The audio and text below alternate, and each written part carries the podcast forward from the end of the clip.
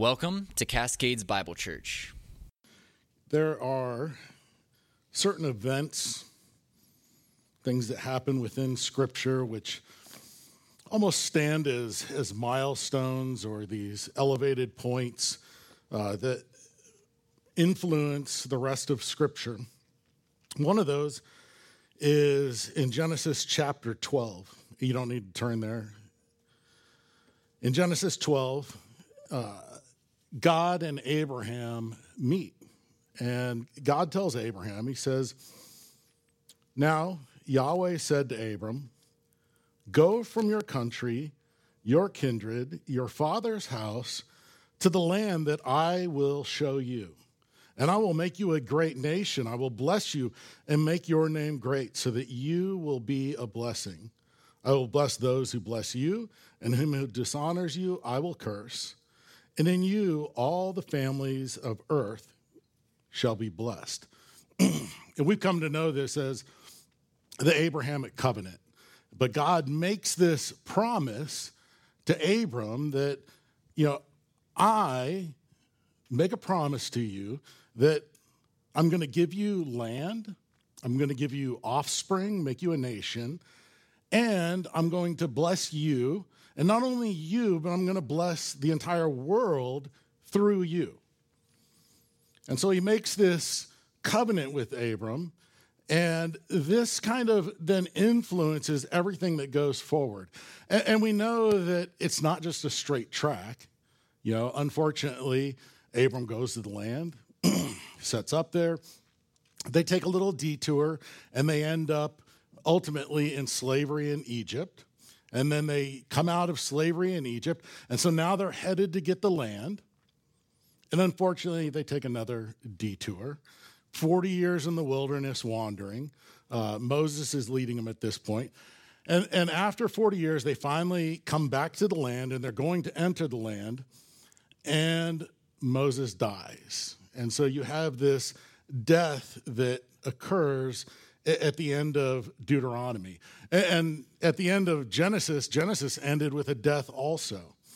And then Joshua picks up the book of Joshua. And that's what we'll be looking at this morning. If you want to turn with me to Joshua chapter 1. but Joshua really is not a separate book from Deuteronomy, it's not separated from the five books that came before it. In fact, it's a direct continuation of it. You know, you'll hear people ask the question or talk about how did the Bible get canonized? How did the Bible get set and established? How did they decide what books were going to be included in the Bible? And in the Old Testament, it's actually really simple. It's the book was written, it was understood while it was being written that it was God's word, that it was part of Scripture, and the people accepted it as such. and you can tell this really by the first word in, in, the book of Joshua. And the first word in the book of Joshua is also the first word in the beginning of Exodus, Leviticus, Numbers, and then also Joshua. And it's this Hebrew word. So if you look in your English Bible, it probably says something like after or something like that. That's really not what the word is. It's this technical Hebrew word that's this continuation of a narrative. It's basically telling the reader that this is a continuation of the story that came right before it. Where it left off, it just continues on. Now, that word, if you want to write it down, if you translate it into English, it would translate as and. And. A N D. I know, right? It's kind of anticlimactic, right? But that is literally the first word of Joshua is and it came to pass. And so it picks up right at the narrative that ends in Deuteronomy that Moses dies for all the mighty power and all the great deeds of terror that Moses did in the sight of Israel. And it came to pass after the death of Moses, the servant of Yahweh, that Yahweh said to Joshua, the son of Nun, Moses' assistant. And so now Joshua is taking over for Moses. There's this death, this funeral that happens with Moses, and now Joshua is going to assume command. And God is now going, going to talk to Joshua, and he's going to, in a sense, reiterate the promise that he had made to Abraham, that he had then told to Joseph, and that he had then told to uh, Moses and to the people. And now he's going to again reinforce this idea of that Abrahamic covenant. And here they are. They're coming in to, to receive the land. They've already grown into a nation. Granted, can you really be a nation if you don't have a land, though? You have a lot of offspring, but are you really a nation? So they need that land for the na- to be a nation. And then they've received some blessings. They've been pulled out of slavery, but they haven't received the kind of blessings that were promised in the, the covenant. And the world itself has not been blessed by them yet. But the land is going to be really this first step to start to solidify God's promise of that Abrahamic covenant. and so God will start and he will say to, Jos- uh, to Joshua, he says, Moses, my servant, is dead. And, you know, you think about whenever we have a great leader that dies, what do we do? We stop, we take a, a day of mourning, a week of mourning, whatever. We have ceremonies and things. Not here. Moses, my servant, is dead. Now, therefore, arise, go over this Jordan, you and all this people. It's not time to stop. It's not time to reflect. It's time for you to listen to me and to go claim the land that I had promised to your father Abraham. he says, Now therefore, arise, go over this Jordan, you and all this people, into the land I am giving to them, to the people of Israel. Every place that the sole of your foot will tread upon, I have given to you just as I promised to Moses. From the wilderness and this Lebanon, as far as the great river, the river Euphrates, all the land of the Hittites to the great sea, toward going down of the sun, shall be your territory. No man shall be able to stand before you all the days of your life. Just as I was with Moses, so I will be with you. I will not leave you or forsake you. Be strong and courageous for you shall cause this people to inherit the land that I swore to their fathers to give them. And so he starts to tell them, I'm going to fulfill the promise that I had made. And what I need from you is to be unified with me. And so this is really the first thing that we're going to see is that God is telling Joshua I need you to be unified with me. There's this idea that there needs to be this unity with Yahweh, this unity with God. So often, people read these passages through here and they focus on the idea of be strong and courageous. And they'll preach sermons and lessons and everything about be strong and courageous. Look how many times it's repeated throughout the book. Be strong and courageous. You need to be strong and you need to be courageous. It wasn't that Joshua needed to build, build up his strength. He didn't need to build up his courage. He didn't need to build up the strength of Israel or build up the courage of Israel. The, the strength and courage that they had was the direct result of them being unified with Yahweh. Think about it. Joshua and the nation of Israel, if on their own go and build up their strength, their power, what could they do? They're going into this foreign land, they have no support structure. They're not going to conquer these cities, they're not going to conquer these people. But the creator of the universe says to them, I made a promise to your forefathers, to Abram, I made a promise to Moses, and now I am here to fulfill this promise. And all I need from you is to do what I tell you to do. Follow me, be unified with me, seek my will, be unified to Yahweh. And then uh, now, if you realize you're Israel, we have the support of Yahweh, the creator of the universe, the, the one that established us as a people. Okay, yeah, I can be strong and courageous because I don't have to fight this battle. He doesn't ask them, build up your strength, get your courage up because you have to go conquer these people. He says, I'm going to go conquer these people and I am going to give it to you. All you got to do is follow where I tell you to go, be unified with me. And you say, that's great. But how does that transfer over to us? How does that transfer over to the church? Because we're not given land to conquer. And in fact, the promise of land was not even made to us. Us as the church has no right to claim the land. The land was a promise to Israel, to the nation of Israel, to the people. So, how does this transfer then over to us? The New Testament authors apply it this way in Hebrews 13, 5 through 6.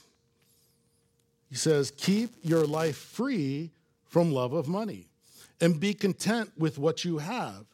For he has said, I will never leave you nor forsake you. And here he makes this direct quote back to the words that were given to Joshua I will never leave you nor forsake you. So we can confidently say, The Lord is my helper. I will not fear. What can man do to me? So, just as Israel was to be emboldened by being unified with Yahweh, with their God, with the Creator, likewise, as Christians in the church, we're not Israel, but we worship the same God.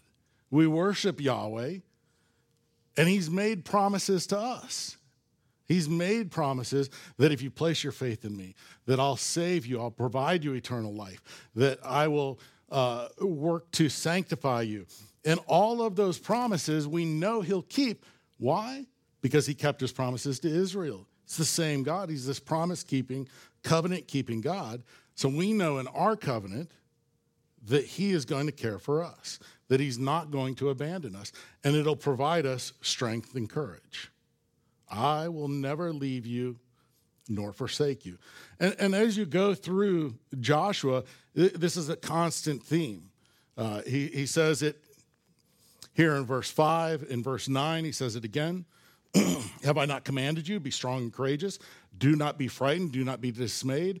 For Yahweh, your God, is with you wherever you go.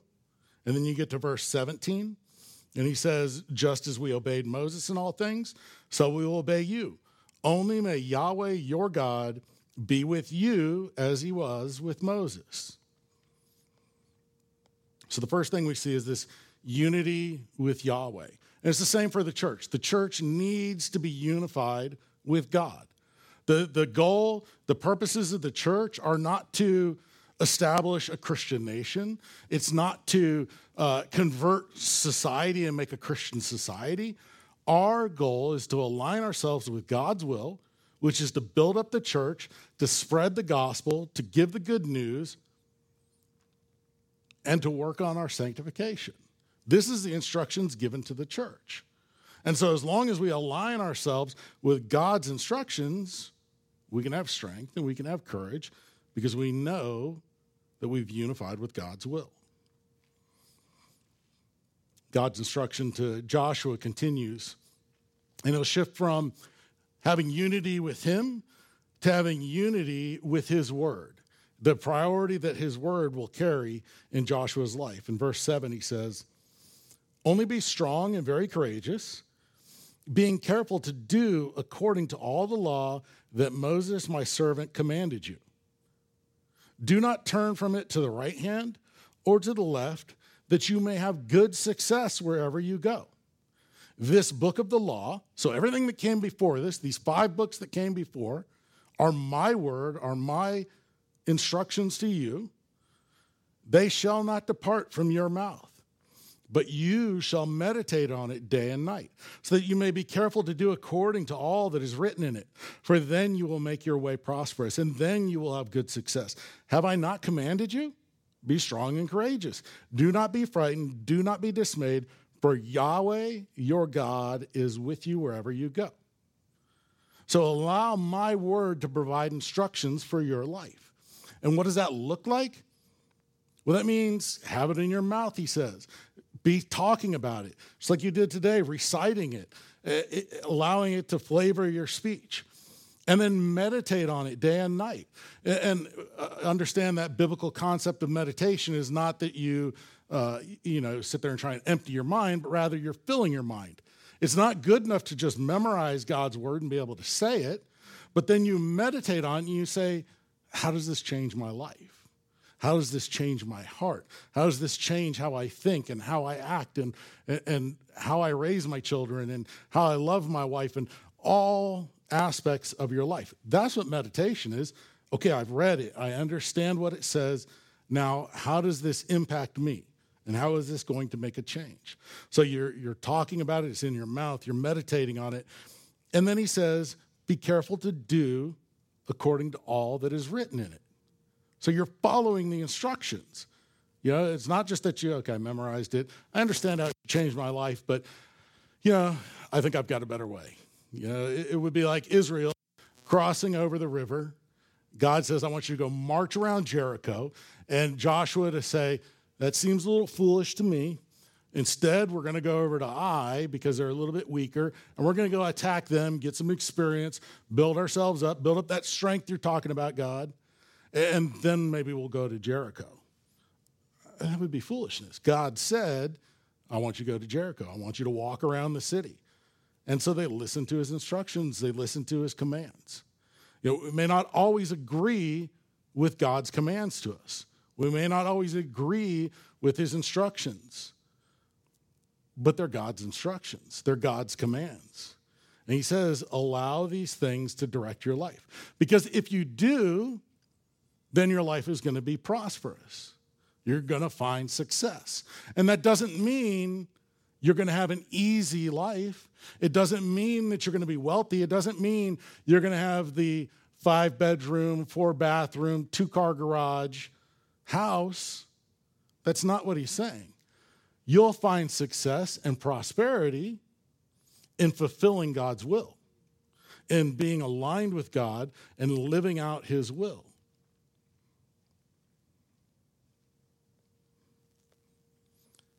So the application for us, you say, well, does it really apply? 2 Timothy 3:16 and 17 says that all scripture is breathed out by God and profitable for teaching, for reproof, for correction, and for training in righteousness, that the man of God may be complete and equipped for every good work. Notice he doesn't say all of Jesus' words are breathed out by God. He doesn't say all of uh, John and Jesus' words or all of just Paul's words, but it's all scripture. Everything that is recognized as scripture is breathed out by God and is profitable for teaching, reproof, correction, and training in righteousness to completely equip you for every good work that you can be fulfilled. You don't need anything else. You don't need to add on to it. You don't need God's word and these extra additional sacraments. You don't need God's word and this extra additional rule book. You know, we don't need to help God's word. God's word is sufficient and it stands on its own. And what are we to do with it? We're to talk about it we're to meditate on it, and we're to apply it and live it out. And it's all of Scripture, which really leads in to the next passage of verses 10 through 18.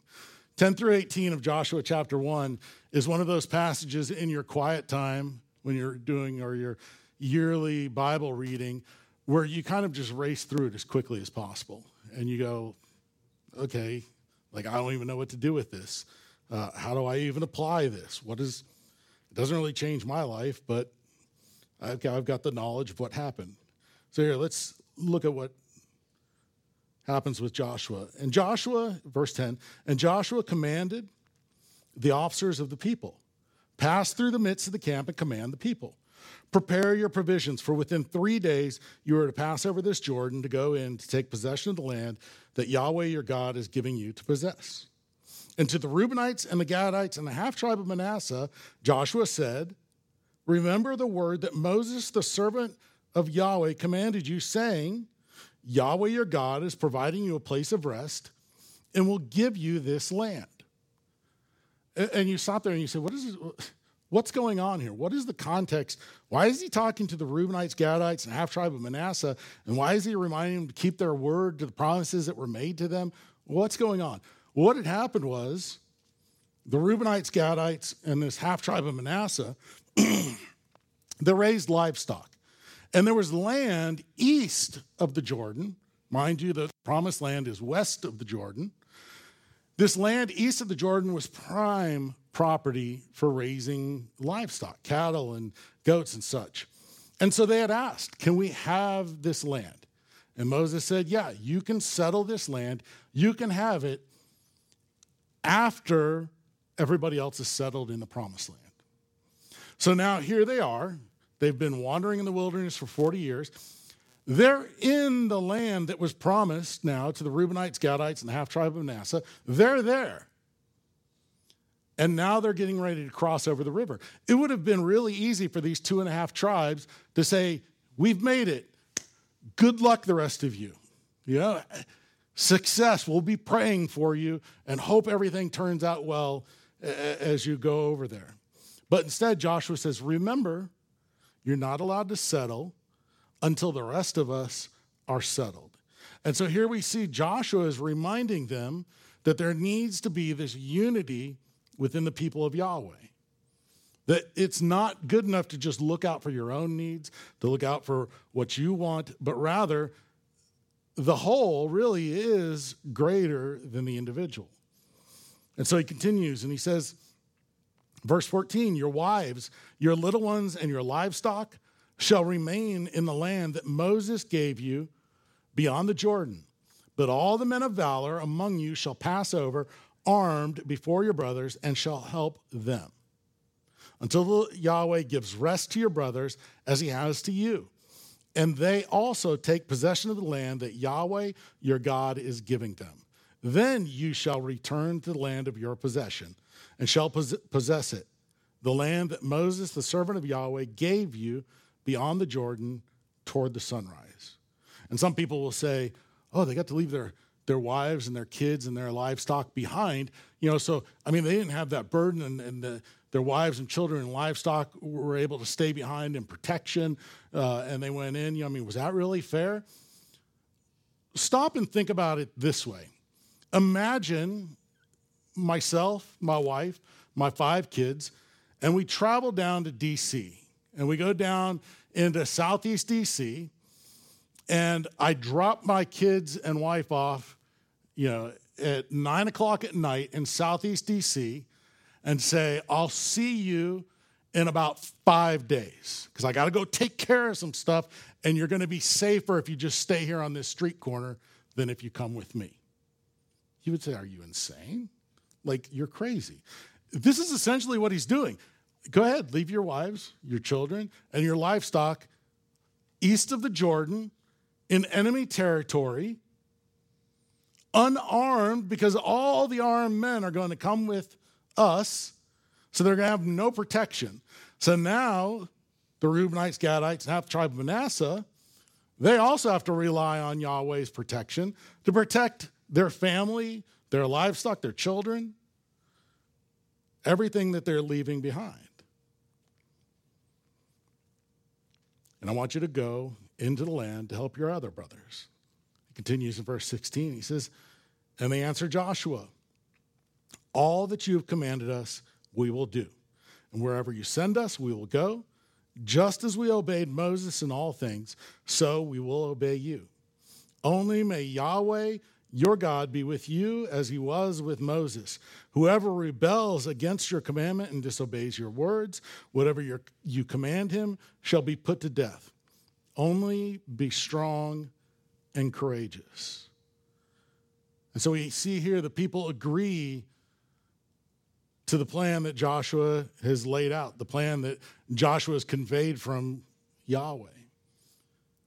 They agree that we will go with you into the land, help you conquer the land, and once you find rest, then we'll come back to our wives, children, and our livestock. Hebrews again gives us a glimpse into how this works out in the church. Hebrews 10 23 through 25 says, Let us hold fast the confession of our hope without wavering, for he who promised is faithful.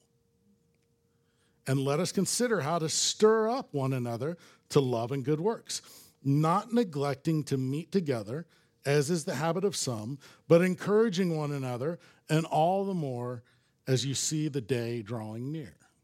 You see, as a church, we gather together not to get information. We gather together not just, you know, because we need some downtime or we like to, you know, to socialize. We gather together to worship God and encourage each other, to build each other up.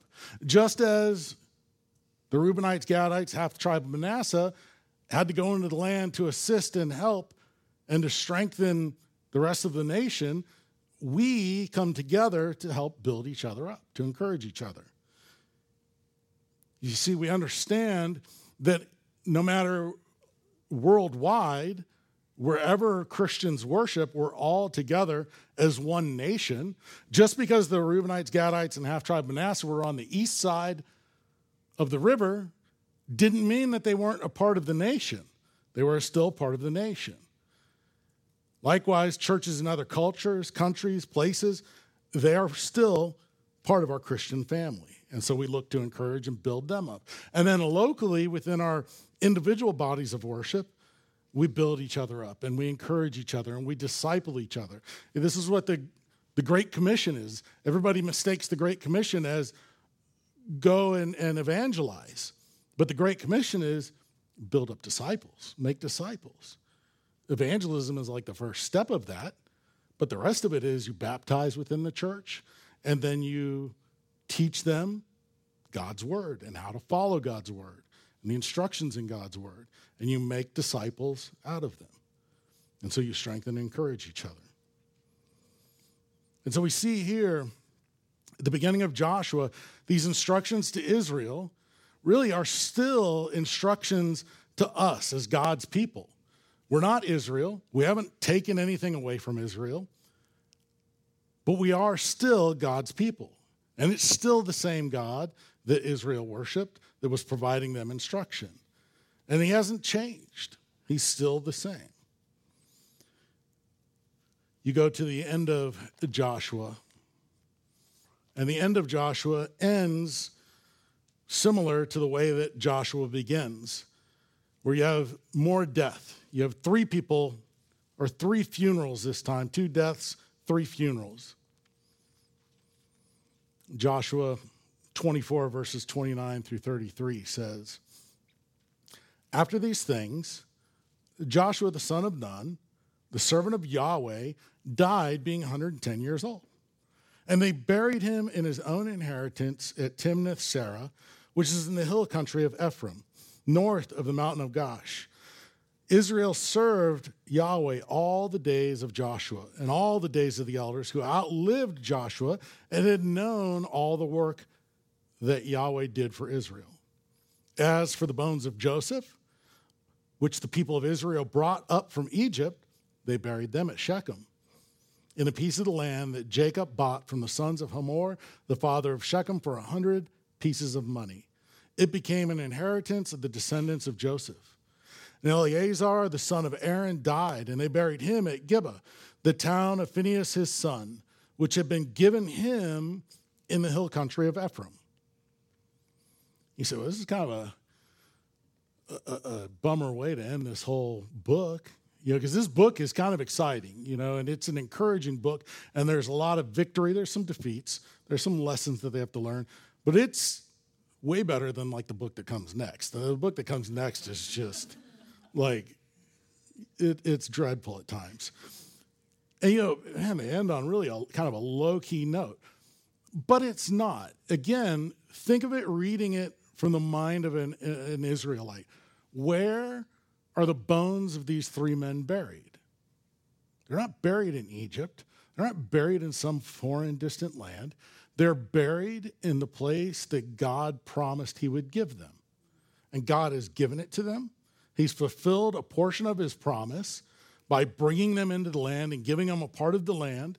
and allowing them to be established there to the point that these towns are known by these people. Eleazar is buried at Gibeah, the town of Phinehas, his son. It had been given to him in the hill country of Ephraim. So here's this town that was given to him. Joseph. Joseph should have been buried in Egypt, but they bring his bones from Egypt and they bury him in the land that he had bought long ago, which then becomes an inheritance for his descendants and is carried down through that line to be a reminder to them of the fulfillment of God's promise that I'm going to give you this land. And so we see them start to fulfill this promise of land. And they're already a great nation at this point of, of a lot of people, a lot of offspring. And now they've got this land. They're set up as this nation. The people in the other countries surrounding them recognize and re- starting to respect them. And so we see God fulfilling that. And then the third part of God's promise to Abraham was blessing. And there's been some blessing to Israel, but not a whole lot of blessing. And then what about the blessing to the entire world? I'm going to bless you, but I'm also going to be a blessing to the entire world.